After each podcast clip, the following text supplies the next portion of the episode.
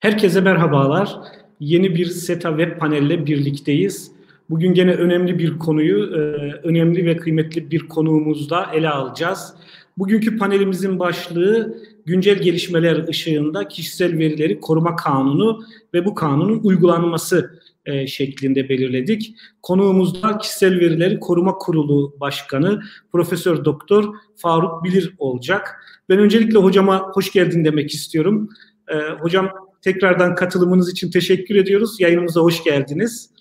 Hoş bulduk Cem Hocam. E, ben de bu imkanı verdiği için sizlere ve SETA'ya çok teşekkür ediyorum. E, çok teşekkür ediyoruz hocam. Malumunuz 2010 anayasa değişikliğiyle özel hayatın gizliliği e, hakkını düzenleyen anayasanın 20. maddesine bir üçüncü fıkra eklenmişti. Bu fıkrayla kişisel verileri koruma e, hakkı bir nevi kişisel verilerin korunması hakkı anayasamıza eklenmiş oldu.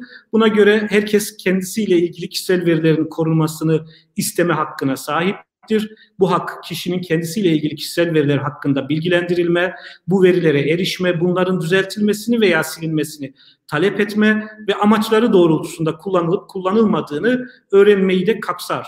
Kişisel veriler ancak kanunda öngörülen hallerde veya kişinin açık rızasıyla işlenebilir diyor. E, bu anayasa değişikliğinden sonra 2016 yılında 6698 e, sayılı kişisel verileri koruma kanunu kabul edildi ve bu kanundan yaklaşık bir yıl sonra da 2017 e, yılın Ocak ayında Türkiye Büyük Millet Meclisi Cumhurbaşkanlığı ve e, Bakanlar Kurulu tarafından yapılan atamaların tamamlanmasıyla Kişisel Verileri Koruma Kurulu üyeleri teşkil etti.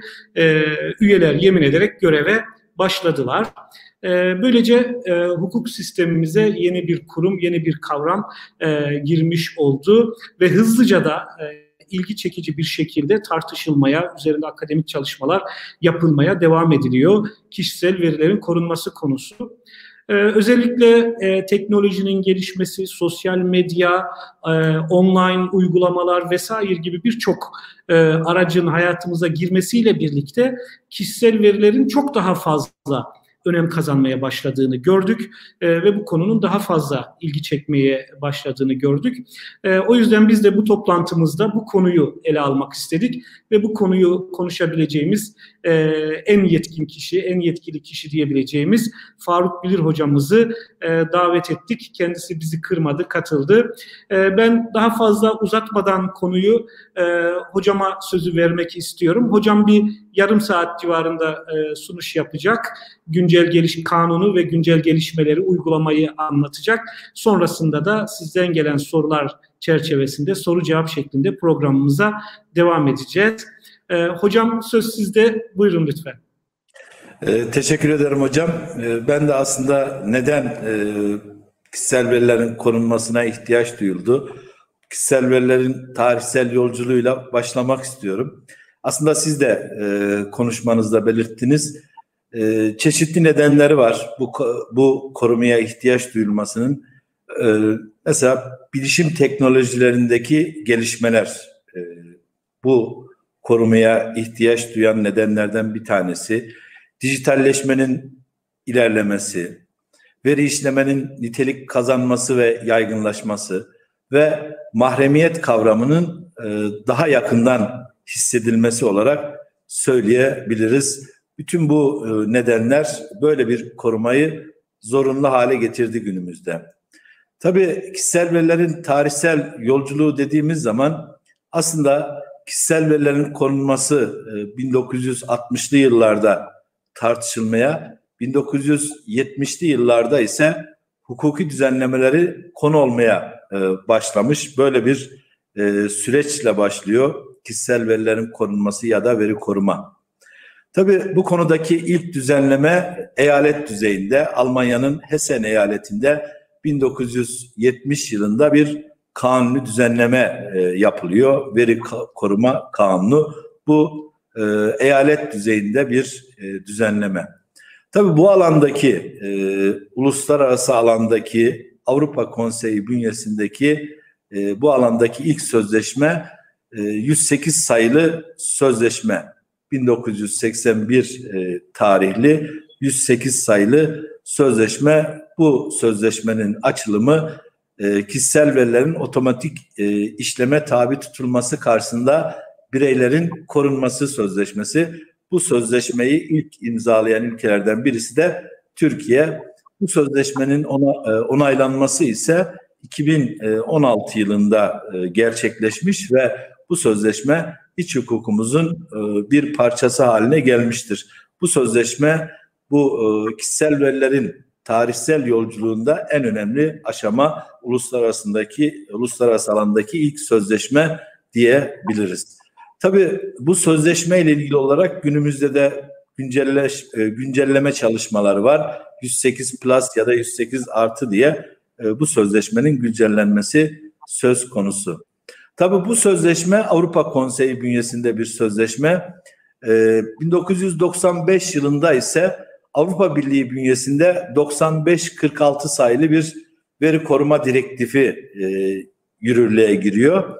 Tabii e, bizim kanunumuzun 6698 sayılı kanun mehazı da bu direktif.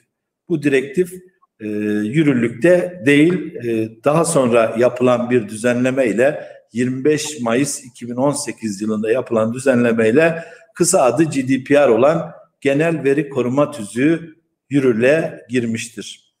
Tabii e, direktifle bu tüzük arasında çok önemli farklılıklar var. E, her şeyden önce bu e, tüzük Avrupa Birliği e, ülkeler arasındaki e, yeknesaklığı sağlamak için. Çünkü direktif daha çok ülkelerin e, bir e, direktifin gerçekleştirilebilmesi için ülkelerin bir takım e, düzenlemeler yapması gerekiyor idi. Farklı ülke uygulamaları söz konusu idi. Direktif bu farklılıkları, bu farklı uygulamaları ortadan kaldırdı ve tek e, bir düzenlemeyle bütün Avrupa Birliği ülkelerine bunu e, bunun e, uygulanmasını mümkün hale getirdi. Tabii GDPR ya da genel veri koruma tüzüğü, tüzüğü bu alandaki e, en son aşama e, diyebiliriz. Belki 40 yıllık bir deneyimin sonucudur ve e, bu GDPR KVKK uyumluluğu da kurumumuzun kurumumuzun öncelikleri arasındadır. Yani bizim kanunumuz bu e, direkt e, tüzükle nasıl uyumlu hale getirilir? Biz bu çalışmaları yürütmekteyiz. Tabii e, iç hukukumuza baktığımız zaman, ulusal e, düzenlemelere baktığımız zaman aslında bu konudaki ilk düzenleme 2005 e, tarihli Türk Ceza Kanunu'nda yapılmıştır. 135 ile 140. maddeleri arasında bir takım hükümler öngörülmüştür. İşte kişisel verilerin hukuka aykırı olarak kaydedilmesi, ifşası ele geçirilmesi ve bunların yok edilmemesi Türk Ceza Kanunu'nda suç olarak düzenlenmiştir. Bu konudaki asıl dönüm noktası sizin de belirttiğiniz gibi 2010 anayasa değişikliğidir. Bu e, anayasanın 20. maddesinin 3. fıkrasına bir hüküm eklendi ve ilk kez kişisel verilerin korunması ya da kişisel verilerin korunmasını isteme hakkı anayasal bir hak statüsüne kavuşturulmuştur. Ve e, bu e, hükme baktığımız zaman kişisel verilerin konulması ile ilgili e, veya buna ilişkin usul ve esasların kanunla düzenleneceği öngörülmüştür. Ve nitekim sizin de belirttiğiniz gibi bu düzenleme 7 Nisan 2016 tarihinde yürürlüğe girmiştir. Ve bu kanunla birlikte aslında ülkemizde yeni bir dönem başladığını söyleyebiliriz. Veri koruma alanında veya kişisel verilerin korunması alanında yeni bir döneme geçtiğimizi söyleyebiliriz. Tabii bu kanun 33 e, maddeden oluşan çerçeve nitelikte bir e, kanun. E, bu kanun her şeyden önce yasaklayıcı değil, veri işlemeyi, aktarmayı yasaklayan bir kanun değil. Tam tersine düzenleyici bir kanun. Aynı zamanda bu kanun teknolojinin den faydalanmasına engel değil. Hatta şunu söyleyebiliriz bizatihi bu e, kullanımı teşvik eden ve özellikle bireyin korunması ile veri e, temelli ekonomi arasında denge gözeten bir kanun olduğunu söyleyebiliriz. Tabii bu kanun amacı nedir dediğimiz zaman aslında bu kanun iki temel e, amacı var. Birincisi temel hak ve özgürlüklerin korunması yani veri işleme sırasında temel hak ve özgürlüklerin korunması ve ikincisi de veri işlemenin usul ve esaslarını e, çerçevesinde bir düzen ve disiplin e, altına alınması diyebiliriz. Bu alanın regüle edilmesi diyebiliriz kısaca. Tabii e, kanun kapsamında kimler var dediğimiz zaman aslında bu kanun koruma bakımından sadece kişisel verileri işlenen gerçek kişilere bir koruma sağlamaktadır. Tüzel kişiler bu kanun kapsamında kural olarak korunmamaktadır. Peki gerçek kişiler kime karşı korunacaktır? Veri işleyen gerçek veya tüzel kişilere karşı korunacaktır. E, bu kanunu e, aslında dört başlık altında e, inceleyebiliriz. Dört başlıkta toplayabiliriz getirdiği hükümleri. Kanun temel ilkelerden oluşmakta. Kanunda veri işleme şartları, ilgili kişinin hakları ve veri sorumlusunun yükümlülükleri genel başlıklar altında bunlar düzenlenmekte. Tabii e, kanun aslında e, bizim iç hukuk sistemimize bir takım yeni kavramlar e, getirmekte. Bu kavramlardan e, en önemlisi veri sorumlusu diyebileceğimiz ve gerçek tüz veya tüzel kişi, kişi olabilecek veri sorumlusu kavramı kanunda şu şekilde ifade ediliyor. Veri işlemenin e, amacını ve aracını e, belirleyen veri kayıt sisteminin kurulmasından veya yönetilmesinden sorumlu gerçek veya tüzel kişi. Veri işlemenin amacını ve aracını kim belirliyor ise, e, veriyi kim kontrol ediyor ise biz buna veri sorumlusu diyebiliriz. Tabii e, sunum akışı içerisinde işte veri işleyen, açık rıza, ilgili kişi bu o, kanunun bizim hukuk sistemimize getirdiği yeni e, kavramlar. Ve bu e, veri sorumlusunun yükümlülükleri dediğimiz zaman kanundaki e, düzenleme e, şu şekilde ne yükümlülükler getirmiştir veri sorumlusuna bu kanun? Öncelikle temel ilkelere uyum sağlanması gerekiyor. Kanun dördüncü maddesindeki temel ilkeler ve herhangi bir şekilde veri işlemede bir takım veri işleme şartlarına uyum gösterilmesi gerekiyor ki kanunda e, 8 tane şart öngörülmüştür. E, veri işlemenin bu şartlardan en az birine dayanması gerekiyor. Eğer bu şartlardan herhangi biri yok ise o verinin işlenmemesi gerekiyor. İmha işlemlerine e, uyum sağlama diyebileceğimiz kanunda silme, yok etme ve anonim hale getirme e, düzenlenmiş. Aydınlatma yükümlülüğünü yerine getirme, e, ilgili kişiye haklarını kullandırma, veri güvenliğine ilişkin yükümlülükleri yerine getirme, eğer istisna değilse veri sorumluları siciline kayıt ve kurul kararlarını yerine getirme diye veri sorumlusunun yükümlülüklerini belirtebiliriz. Tabii bu kanunun anayasası diyebileceğimiz e, önemli bir e, maddesi dördüncü maddede temel ya da genel ilkeler düzenlenmiştir. Her bir veri işlemenin bu ilkelere uyum göstermesi gerekiyor ki bunlara baktığımız zaman e, veri işlemede hukuka ve dürüstlük kuralına uygun olma, doğru ve gerektiğinde güncel olma, belirli açık ve meşru amaçlar için veri işlenmesi gerekiyor. İşlendikleri amaçla bağlantılı ve sınırlı ve ölçülü olması gerekiyor ve bir de e, belirli bir süre bu verilerin tutulması, e, bu süre geçtikten sonra da bunların silinmesi, yok edilmesi ya da anonim hale getirilmesi gerekmekte. Tabii bu ilkeler e, soru gelirse bunlar üzerinde e, tek tek e, durabiliriz. E, başta belirttiğim gibi herhangi bir veri işlemede e, belli veri işleme şartları var. E, bunlara biz hukuka uygunluk sebepleri de diyebiliriz ve mutlaka bir veri işleme şartına dayanılması gerekiyor. Bunlar da kanun 5. ve 6. maddelerinde düzenlenmesi gerekiyor. Tabii bunlar üzerinde tek tek durmayacağım ama burada e, yine e, hukuk sistemimize e, yeni getirilen açık rıza kavramı e, veri işlemede açık rızaya dayanılabilir kişinin e, bilgilendirmeye dayalı belli bir konuya ilişkin özgür irade açıklaması şeklinde üç unsura yer verilmiş. Açık rızanın üç unsuru vardır. Bunlar e, bu rızanın belli bir konuya ilişkin olması, bilgilendirmeye dayanması ve özgür iradeyle e, alınması gerekmekte. Tabii e, bizim kurulumuzun zaman zaman verdiği kararlarda, yayınladığı dek, dokümanlarda aslında e, veri işleme şartları arasında bir öncelik sonralık ilişkisi kural olarak yok. E, ama e, açık rızanın en son başvurulması, en son açık rıza alma yoluna gidilmesi diye bir kararı ve bu konuda dokümanı var.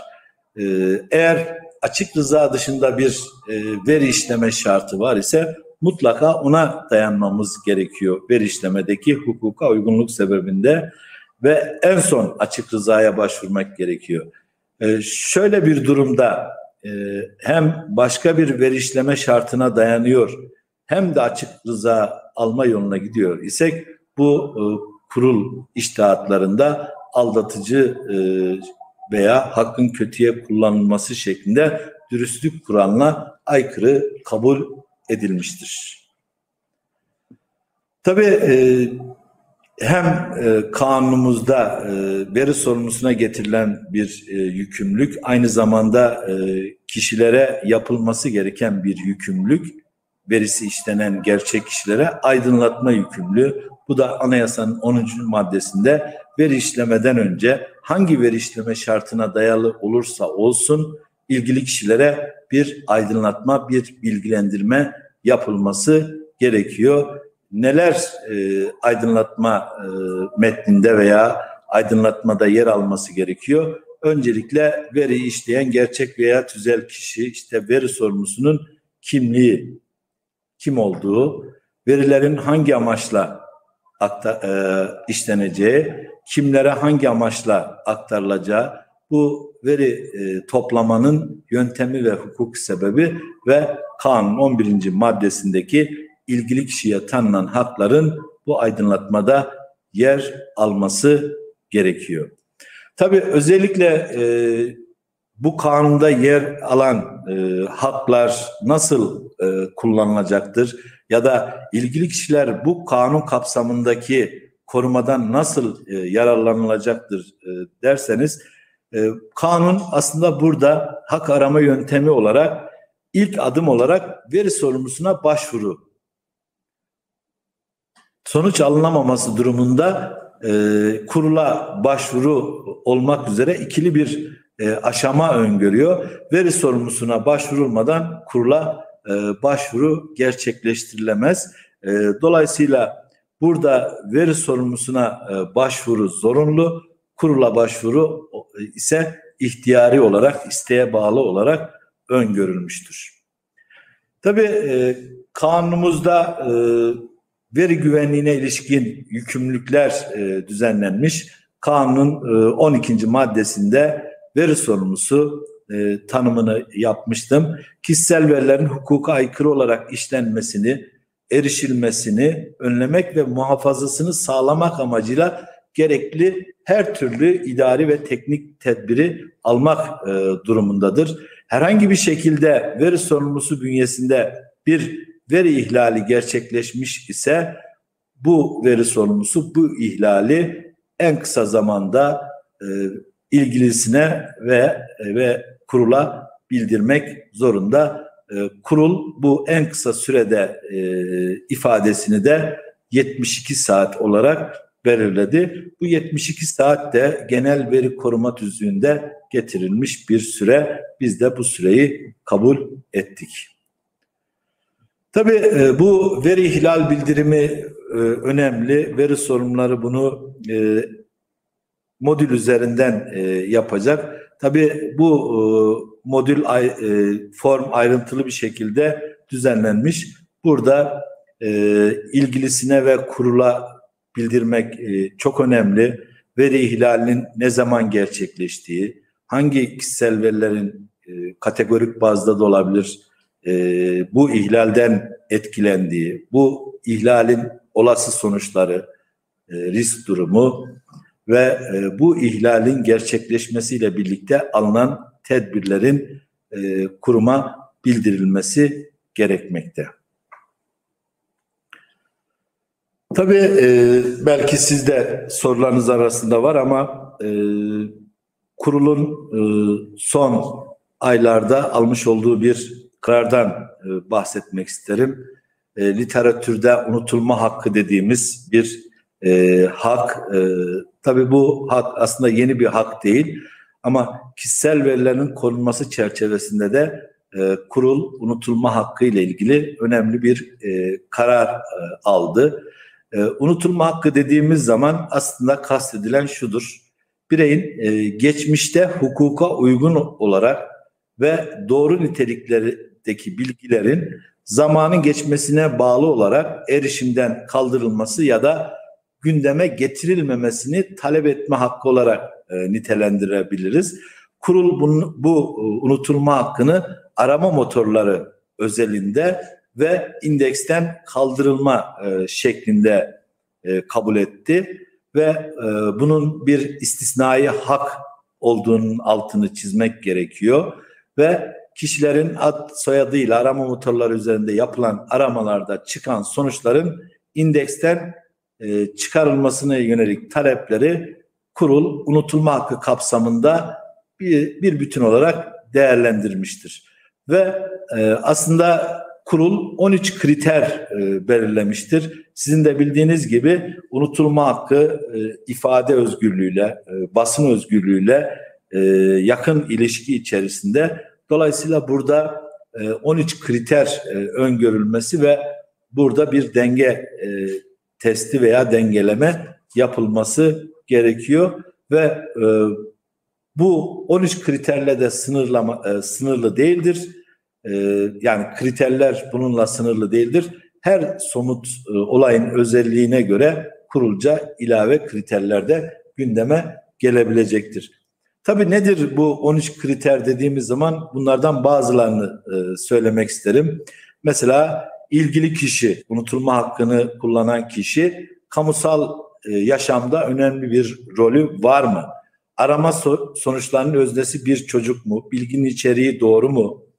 Arama sonuçlarına ulaşılan bilgi güncel mi? E, orijinal içerik gazetecilik faaliyeti kapsamında işlenen verileri mi e, kapsıyor? E, ilgili kişiye ilişkin bilgi ceza gerektiren bir suçla ilgili mi olmak üzere 13 kriter belirlenmiştir. E, son olarak e, süremde doldu. E, bir takım istatistikler vermek isterim e, Sayın Hocam.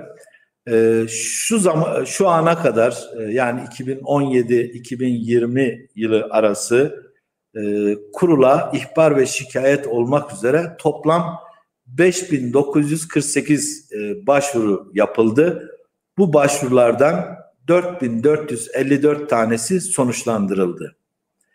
Ee, konuşmamda bahsettiğim gibi veri ihlal bildirimi yine kurulduğumuz andan bugüne kadar toplam 365 veri ihlal bildirimi yapıldı. Bu e, veri ihlal bildirimlerinden 67 tanesi e, kurumun internet sayfasında ilan edildi. E, yine toplam e, 456 e, hukuki görüş verildi şu zamana kadar. E, 2010 e, 2020 yılında e, 865 kurul kararı alındı. Bugüne kadarki kurul karar sayısı 1502 e, diye söyleyebiliriz. Evet. Evet. Hocam çok teşekkür ediyorum. Ee, kısa bir süre içerisinde e, hem kişisel verilerin uluslararası hukuk alanında, uluslararası alanda korunmasına ilişkin e, düzenlemelerden, Türk hukukundaki tarihsel gelişiminden bahsettiniz. E, kanunun temel özelliklerinden yasaklayıcı değil, düzenleyici olduğunu, teknolojiyi reddetmediğini bilakis e, düzenleme amacı güttüğünü vurguladınız. Yine buradaki bir takım temel kavramları e, veri sorumlusu, hukuk rıza, aydınlatma metni e, gibi temel kavramları e, özetlediniz. E, kısa süre içerisinde hemen hemen bu konuda hiç bilgi sahibi olmayan bir kişi için bile e, temel bilgileri edinmesini sağlayacak e, bir sunumda bulundunuz. Çok teşekkür ediyoruz. E, e, istatistikler de e, e, verimli oldu, bilgi sahibi olmuş olduk. E, ben hemen müsaadenizle sorulara geçmek isterim. E, Buyurun. Hakan Andızlı isimli izleyicimiz, dinleyicimiz e, Sayın Başkan kanunda veya ikincil düzenlemelerde yurt dışına veri aktarımına ilişkin bir düzenleme var mı? Mesela Türkiye'de faaliyet yapan uluslararası bir şirket Türkiye'deki bir çalışanının verilerini şirketin başka bir ülkede bulunan merkezine aktarabilir mi? Bu aktarımın şartları neler? Teşekkürler demiş. Evet. Ee, kanunun 9. maddesi e, yurt dışına veri aktarımını e, düzenliyor. Bu e, aktarımda e, öncelik açık rıza, açık rıza var ise veriler yurt dışına aktarılabilir. Açık rıza konusunda herhangi bir tereddüt yok 9. maddeye göre. Tabii yine 9. maddeye baktığımız zaman güvenli ülke olup olma, olmaması yani kurul tarafından herhangi bir ülke güvenli e, ülke veya yeterli koruma e, bulunduğuna ilişkin bir kurul kararı var ise bu ülkelere de e, veri aktarılabilir. Ama e, şu ana kadar kurul herhangi bir ülkeyi veya güvenli ülkeler listesini ilan etmedi. Ama bu konuda çalışmalar devam ediyor. Hatta biz bu konuda güvenli ülke e, ilan etmemizle ilgili kriterlerimizde yayınladık. Tabii e, güvenli ülke değilse, aktarılacak ülkede yeterli koruma yok ise e, bu durumda e, kurulun yayınlamış olduğu taahhütname yoluna gidilmesi gerekiyor. Bu e, taahhütnameler kurul tarafından e, yayınlandı. Hatta bu taahhütnamelerle ilgili e, usul ve esaslar, burada dikkat edilmesi gereken hususlarda zaman zaman e, yayınlandı. Yine e, kurulun yayınladığı yurt dışına veri aktarımında grup şirketlerin kullanılabileceği Avrupa'da da yaygın olan bağlayıcı şirket kuralları BCR bunlar da e, kurul tarafından e, yayınlandı. E, tabii 9. maddeye baktığımız zaman e, 9. madde diğer kanundaki hükümlerin saklı olduğunu söylüyor. Dolayısıyla herhangi bir kanunda e, veri aktarımına ilişkin bir düzenleme var ise bu durumda da aktarılabilir. Uluslararası sözleşmeler bu konuda e, yurt dışına veri aktarımı ile ilgili e, bir e, gerekçe veya hukuka uygunluk sebebi olabilir. Yine bu dokuzuncu maddede e, hangi ülkelerin e, güvenli ülke tespit edilebileceğine ilişkin bir takım usul ve esaslar öngörülmüştür. E, yani şunu söyleyebilirim e, izleyicimizin sorusuna cevap olarak açık rıza ile yurt dışına veri aktarılabilir. Bu taahhütnamelerin e, doldurulması ve kurula sunulmasıyla ve kurulun onaylamasıyla grup şirketlerde bağlayıcı e, şirketler, e, uluslararası sözleşmeler ya da e, 9. maddenin sonundaki diğer kanunlardaki hükümler saklıdır e, şeklindeki bir düzenleme yurt dışına veri aktarımına izin vermekte. Evet. Teşekkür ediyorum hocam. E, izleyicimize de sorusundan dolayı teşekkür ediyorum. Bir, bir diğer izleyicimiz Muzaffer Vardar isimli. Hocam 1502 karar e-devletten ulaşılması sağlanabilir mi demiş. 1502 derken e, alınan kararları mı kastediyor toplam? Tam onu anlayamadım ama e-devletten ulaşılabilir mi diyor hocam. Yani tabii e, alınan kararlar bundan daha fazla olabilir. Kurul karar sayısı e, tabii e, biz bununla ilgili çalışmalarımız devam ediyor. E, bazı kararlarımızı zaman zaman kamuoyuyla paylaşıyoruz. Ama şu anda bütün bu kararlara e, ulaşmak e, hani modül üzerinde çalıştığımız için gerçekleşmeyebilir ama bunlardan birçoğunu biz kamuoyuyla paylaştık. Evet. Teşekkür ediyorum hocam. Bir eğitimcimizin sorusu bu pandemi sürecinde e, yüz yüze eğitim mümkün olmadığı için online eğitim süreci başladı. E, özellikle geçen e, Mart ayında e, ilkbaharda e, ilk başladığında pandemide bu konuda çok e, bir takım e, tartışmalar da olmuştu hatırlarsanız. E, acaba kişisel verilerin korunması açısından bu pandemi süreci e, nasıl değerlendirilebilir? Online eğitim konusunda ne diyebiliriz? Veliler, öğrenciler, öğretmenler, biz de üniversitede derslerimizi online yürütüyoruz. Ne gibi tedbirler alınabilir? Sizin bu konulardaki önerileriniz kurul olarak nelerdir acaba Sayın Hocam? Tabii e, Sayın Hocam bu pandemi sürecinde e, kurul 5 e, tane kamuoyu duyurusu yayınladı. Bu duyurulardan birisi de uzaktan eğitimle ilgili. E, tabii e, burada da sonuçta bir e, veri işleme e, hatta duruma göre veri aktarımı da e, söz konusu olabilir. Burada e, o e, kamuoyu duyurusunda e, o sistemi kullanırken hangi hususlara dikkat edilmesi e, gerektiğine ilişkin o kamuoyu duyurusunda e, biz bir takım e, görüşlere yer verdik. Aslında o bizim e, internet sitemizde onlar yer almakta. Biz e, aslında şuna dikkat çekmek istedik orada. Tabii ki bu tür programlar e, kullanılabilir. Bu e, bir süreç. Bu süreçte de bir takım tedbirlerin e, alınması gerekiyor. E, nedir mesela bu tedbirlerden? E, sonuçta e, o programı e, kullanan e, kişilerin e, verileri işlenmekte. Dolayısıyla kanundaki bu hukuka uygunluk sebeplere, kanun 5. ve 6. maddesindeki veri işleme şartlarına e, uyum gösterilmesi gerekiyor ve bunların yurt dışına veri aktarıp aktarmadığı bunlar üzerinde durduk ve e, veri güvenliğine ilişkin e, idari ve teknik tedbirlerin alınması gerektiği şeklinde kısa bir kamuoyu duyurusu yayınladık. Evet. Yani bu konuda bir e, kurum olarak aldı, e, aldığınız bir takım kararlar, duyurular var. Oradan evet. da kurumun internet sitesinden de tahmin ediyorum yayınlandı. O oradan bilgi edinilebilir daha ayrıntılı. E, sadece e, bu online veya uzaktan eğitimle ilgili olarak değil, bunun dışındaki bir takım bu pandemi sürecinde kişisel verilerin işlenmesi ve korunması ile ilgili de dört tane kamuoyu duyurusu yayınladık.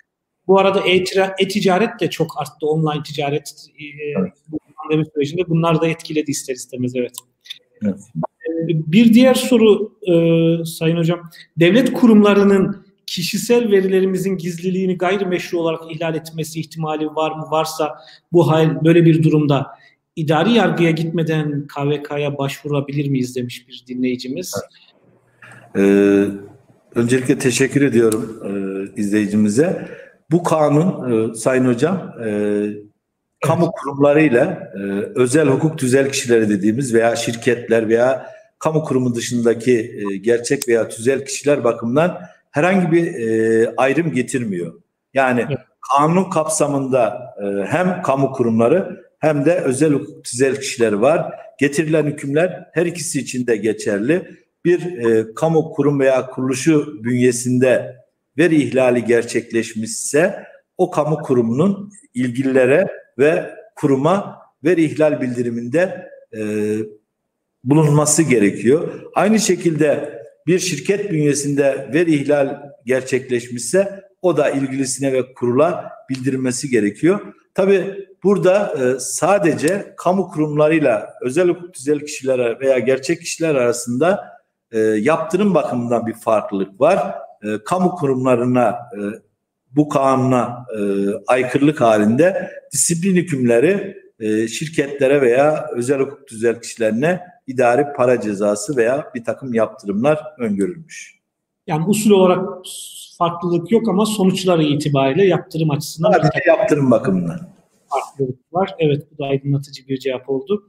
Ee, aslında bu soruya cevap verdiğiniz unutulma hakkı konusunu e, Avrupa Birliği'nde sıkça rastladığımız unutulma hakkını Türk hukuku çerçevesinde kişisel verileri koruma kurumu vasıtasıyla işletmemiz mümkün mü demiş. Aslında siz e, kurumun son dönemdeki dikkat çekici kararlarından birisi demek suretiyle değindiğiniz bir karar da oydu.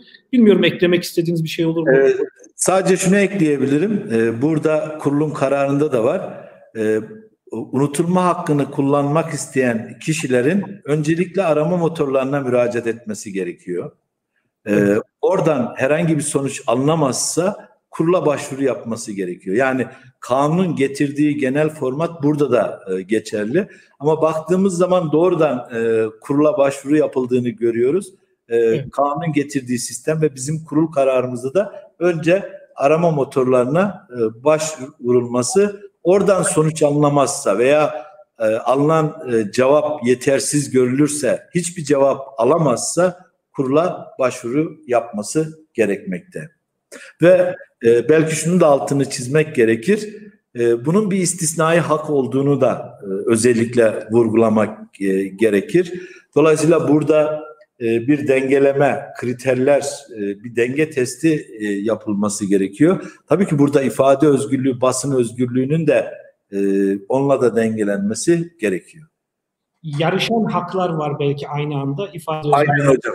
Aynen, aynen bunların bir denge kurulması gerekiyor. Ve sadece bizde değil Avrupa uygulamasında da aslında çoğu zaman e, ifade özgürlüğü ve basın özgürlüğüyle e, yarıştığını söyleyebiliriz ve genelde istisnai hak olması da ifade özgürlüğüne öncelik verildiğini zaman zaman söyleyebiliriz ya da basın özgürlüğüne. Evet, evet. Ee, Sayın Hocam bir diğer soru e, bu sosyal medya şirketlerine dair e, aslında bir sosyal medya şirketlerine dair bir kanun çıktı. Bunların Türkiye'de ofis açmalarına, Türk hukukuna tabi olmalarına, vergi vermelerine, Türk mahkemelerinin kararlarını yerine getirmelerini sağlamaya dönük bir takım tartışmaları da beraberinde getiren e, kapsamlı bir yasal düzenleme çıktı. Bu yasa e, sizi nasıl etkiledi? Onun da içeren bir soru diyebiliriz. E, medyaya da yansıyan uluslararası sosyal medya şirketlerine dair herhangi bir kişisel veri ihlali tespitinde bulundunuz mu? Yabancı şirketler kurumun muhataplığını kabul ediyor mu? Verdiği kararları yerine getiriyor mu şeklinde bir soru sormuş bir izleyicimiz. Güncel bir konu sadece sizin kurumunuz için değil aslında bir düzenlemeye de konu olmuş bir konu bu. Ee, şimdi her şeyden önce bu 56-51 e, sayılı kanunda yapılan değişiklikler e, bizim kanunumuzda tamamlayıcı e, nitelikte olumlu düzenlemeler. Şöyle söyleyeyim, burada bizim de yaşadığımız temel sorun muhataplık sorunu. Evet. Yani e, bu yapılan düzenleme ile 56-51 sayılı kanunda bir e, temsilci atamaları gerekiyor. Aslında bakarsanız bizim kanunda yok ama getirilen ikinci düzenlemelerde e, Verbis'e kayıt olmaları gerekiyor. Bu e, veri sorunları sicil bilgi sistemi ve temsilci atamaları gerekiyor bizim yönetmeliğimize göre. Şu ana kadar da e, şöyle bir istatistik verebilirim. E, henüz süre dolmamasına rağmen e, yaklaşık 550 e, yurt dışında yerleşik veri sorumlusu Verbis'e kayıt olmuştur. Hmm.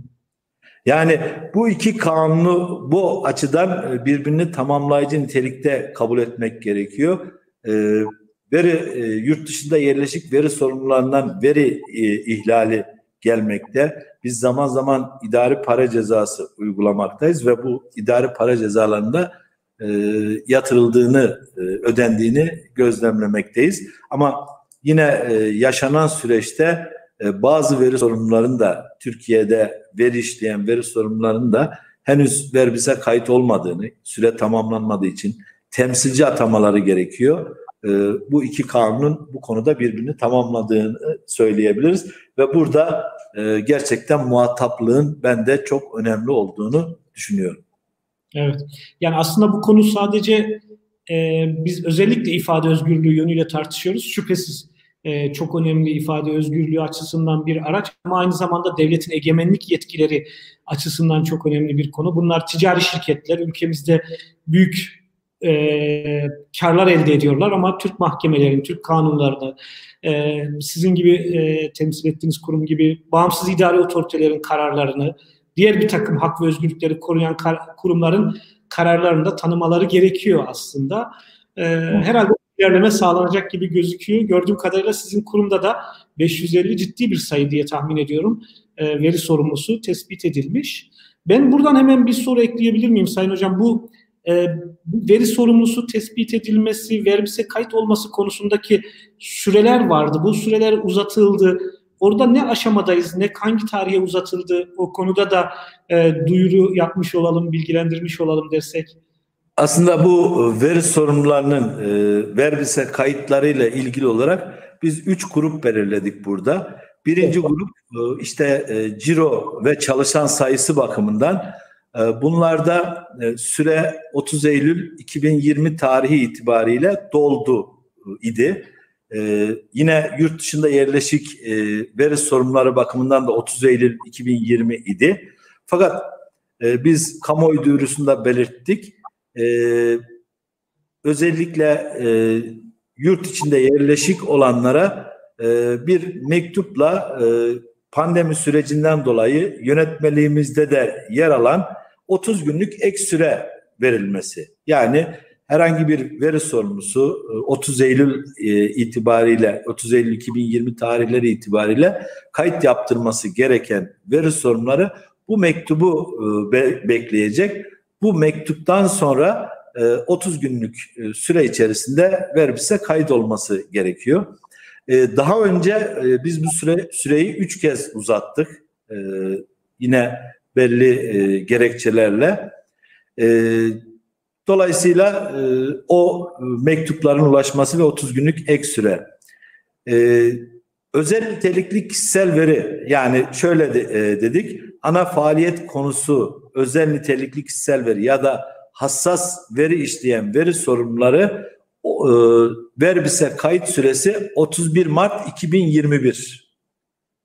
Evet. Tarihe kadar yapabilirler. Kamu kurum ve kuruluşları da aynı şekilde 31 Mart 2021'e kadar e, verbise kayıt yaptırabilirler. Dolayısıyla verbise kayıt devam eden bir süreç. Halen evet. süreç devam etmekte.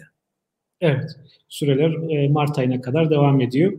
E, bir soru da e, toplumun kişisel e, kamu kurumları kuruluşları ile e, ana faaliyet konusu özel nitelikli kişisel veri işleyenler için e, e Mart 2021 diğer ilk gruptaki ilk kategorideki olanlar için mektubun kendilerine ulaşması ve 30 günlük eksire.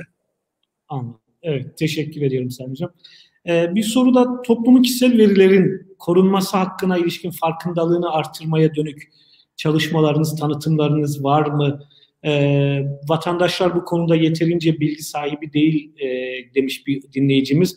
E, biz hukukçular olarak bu kişisel veriler konusu, kişisel verilerin korunması konusu ve e, kurumunuz hakkında çok e, bilgi sahibiyiz. Çok da konuşuluyor bu konuda akademik çalışmalar, yayınlar, tezler yazılıyor. Çok ilgi çekici bir alan ve bir konu. E, insan hakları, idare hukuku, ceza hukuku birçok alan açısından çalışılan ama hukukçular çerçevesinde avukatlar e, açısından da bunu söyleyebiliriz belki ama toplumda bir farkındalık oluştu mu?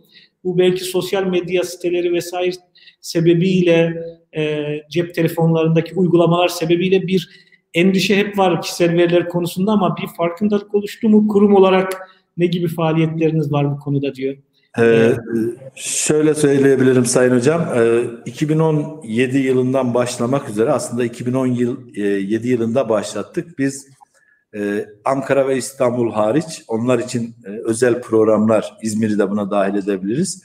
Ee, birkaç kez e, belki İstanbul üç kez farkındalık toplantıları düzenledik. E, bu e, il sayısı şu ana kadar 25 ilde farkındalık toplantıları düzenledik. E, tabii bu farkındalık, bu konudaki bilinçlenme giderek artmakta. E, Zaman zaman mesela çocuklara yönelik e, bu konuda raporlar, e, bilgilendirmeler vesaire vesaire. Aslında bu kanun herkesi kapsıyor. E, yani e, gerçek kişi dediğimiz e, herkesi kapsıyor. Dolayısıyla e, seminerler, toplantılar ve özellikle e, bu konuda bilgilendirme metinleri, broşürler, rehberler. Çünkü Avrupa'da da biz e, oradaki veri koruma otoritelerini ziyaret ettiğimiz zaman hep bu rehber, broşür, kılavuz yoluyla e, birebir e, görüşmeyle, sektörel bazda görüşmeyle e, süreç bu şekilde ilerliyor. Tabii birçok farklı e, etkinliklerimiz, uygulamalarımız mesela e, bu e, TRT Çocuk'ta yayınlanan e, Rafadan Tayfa e, çizgi filmini biz e, kurumumuz bünyesinde veri tayfa olarak e, okullarda, alışveriş merkezlerinde böyle bir farkındalık. Tabii sadece çocuklar değil, ebeveynler de aslında bizim hedef kitlemiz. E, çünkü kişisel veriler önemli. Biz e, Cem Hocam hep şunu söylüyoruz. E, kişisel verilerin hayatımızı nasıl etkilediğinin farkına varalım. Bunu bilmemiz e, gerekiyor. Çünkü bunlar bize ait olanların, bize ait olanların adı. E, bunlar kişilik hakkımızın bir parçası. Temelinde bunun insan onuru var vesaire. Bu tür e, çalışmalar e, yapıyoruz. E, sektörel bazda çalışmalar işte bankalar, e, sigorta şirketleri, turizm, e, GSM, hava yolu yani sektörel bazda da e, farkındalık ve bilgilendirme toplantıları. E, yani bu konuda da aslında e, kamu spotu yoluyla da şu ana kadar üç tane kamu spotumuz yayınlandı. Ha, e, bu yapılan e, çalışmalar yeterli mi? Biz bunu hiçbir zaman yeterli görmüyoruz. Daha da fazla aslında farkındalık toplantısı, bilinçlendirmenin daha da fazla artması lazım. Ama e, zaman zaman e, artık veri sorunlarında şirketlerin de e, bununla ilgili aydınlatma yapmaları gerekiyor. Hani e, telefonumuzda herhangi bir uygulamayı indireceğimiz zaman herhangi bir alışverişte bir takım bilgilendirme metinlerine e, siz de rastlamışsınızdır. Bu bu şekilde e, farkındalığın oluşmaya başlandığı ama e, tam olarak olduğunu ben de söyleyemem ama gittikçe bence bu farkındalığın artacağını bu kurumun da bu çalışmalarda daha fazla gayret göstermesi e, gerektiğini düşünüyorum açıkçası. Evet. Dediğiniz gibi tanınırlık ve bilinirliği artıyor bu konunun ve kurumun diyebiliriz. Son olarak bir e, Muzaffer Bey sorusunda e, kararlara E-Devlet'ten ulaşılabilir mi demişti. Sonra biraz daha bilgi edinme hakkı kapsamında kararlar talep edilebilir mi, ücret talebi var mı gibi bir e, soru yöneltmiş. Ama zaten siz o konuya cevap vermiştiniz herhalde. E, evet. Ekleyecek var mıdır bilmiyorum bu soru için. Evet. Tabii ücret karşılığı zaten e, bu ücret biz hiçbir şekilde ücret vesaire almıyoruz. Ama e, burada e, siz de e, biliyorsunuz Sayın Hocam e, ilgili kişi bazında kararlar olduğunu düşünürsek o ilgili kişiye e, biz bu kararları tebliğ ediyoruz. Ama kamuoyunun genelliği ilgilendiren mesela ilke kararlarımız var. Evet. Bu ilke kararı her ne kadar e, belli olay e, bazında veya belli veri ihlali bazında alınıyor ama bu ihlalin yaygın olduğunu düşündüğü zaman kurum bunları e, internet sayfasında veya e, resmi gazetede yayınlıyor. Şu ana kadar da 5 adet ilke kararı aldık. Bu kararları tabii ki kendileriyle paylaşabiliriz. Ama e, bizim e, kararlarımızın işte bütün kararlarımızın resmi gazetede yayınlanacağına ilişkin bir hüküm yok. Ya da hepsinin yayınlanacağına ilişkin bir hüküm olmadığı için e, iştihat niteliğinde e, mesela eğer istendiği zaman bilgi edinme kapsamında değerlendirilebilir. E, en azından anonimleştirilerek e, oradaki başvurucunun ismi ya da veri sorumlusu vesaire kapatılarak bu karar tabii ki iştihat niteliğinde ise kendilerine e, ulaştırılabilir. Zaten iştihat niteliği haline almışsa, ilke kararı ise ya da bu konuda tavsiye niteliği vesaire varsa biz bunları sayfamızda, e, web sitemizde duyuruyoruz. Evet. Teşekkür ediyorum Sayın Hocam. Ee, sorularımızı tamamlamış görünüyoruz. Ee, sizin ekleyeceğiniz e, bir e, başka bir husus var mı? Son söyleyecekleriniz var mı yoksa kapatacağız? Ee, son e, şunu ifade etmek isterim. E, kurumumuz bünyesinde devam eden bir takım çalışmalar var. E, sektörün de kamuoyunun da merak ettiği. Aslında çeşitli komisyonlar kurduk. 35 tane komisyon aynı anda çalışıyor. Mesela bu e, biyometrik ve genetik veriler konusunda bir komisyon çalışıyor. Bunlarla ilgili bir takım e, raporlar e, yayınlanması söz konusu. Sektörel bazda iyi uygulama örnekleri, bunları sektörlerle çalışıyoruz. Yani turizm sektöründe kişisel verilerin işlenmesi ve iyi uygulama örnekleri. Bankacılık sektöründe, sigortacılık bunlarla ilgili sektörle birlikte. Bu zaman zaman en çok bu e, siz de belirttiniz e, pandemi sürecinde e, elektronik ticaretin yaygınlaşmasında hep karşımıza çerezler geliyor. Bu çerezlerle ilgili bizim çalışmamız devam ediyor. Yine GDPR'a uyumluluk yani kanunla GDPR uyumluluğu bu hem 11. kalkınma planında var hem Adalet Bakanlığı strateji belgesinde var. Bu bizim çalışmalarımız devam ediyor. Kanun ve genel veri koruma tüzüğü uyumluluğu.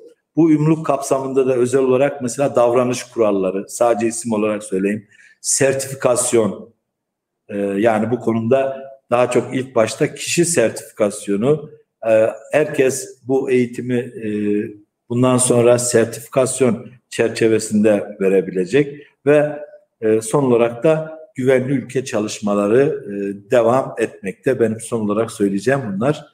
Tekrar size ve SETE'ye çok teşekkür ediyorum. Ben de çok teşekkür ediyorum Sayın Hocam katılımınız için. E, izleyicilerimiz de teşekkürlerini iletiyorlar. E, ben hem izleyicilerimize e, katılımlarından dolayı hem de sizlere katkınızdan ve vakit vakit ayırdığınızdan dolayı çok teşekkür ediyorum. E, bu tür e, etkinliklerimizi yine sizlerle ve kişisel veriler konusunda ileride de devam etmek istiyoruz e, izleyicilerimize teşekkür ederek e, panelimizi sonlandırıyoruz. Ben de teşekkür ederim.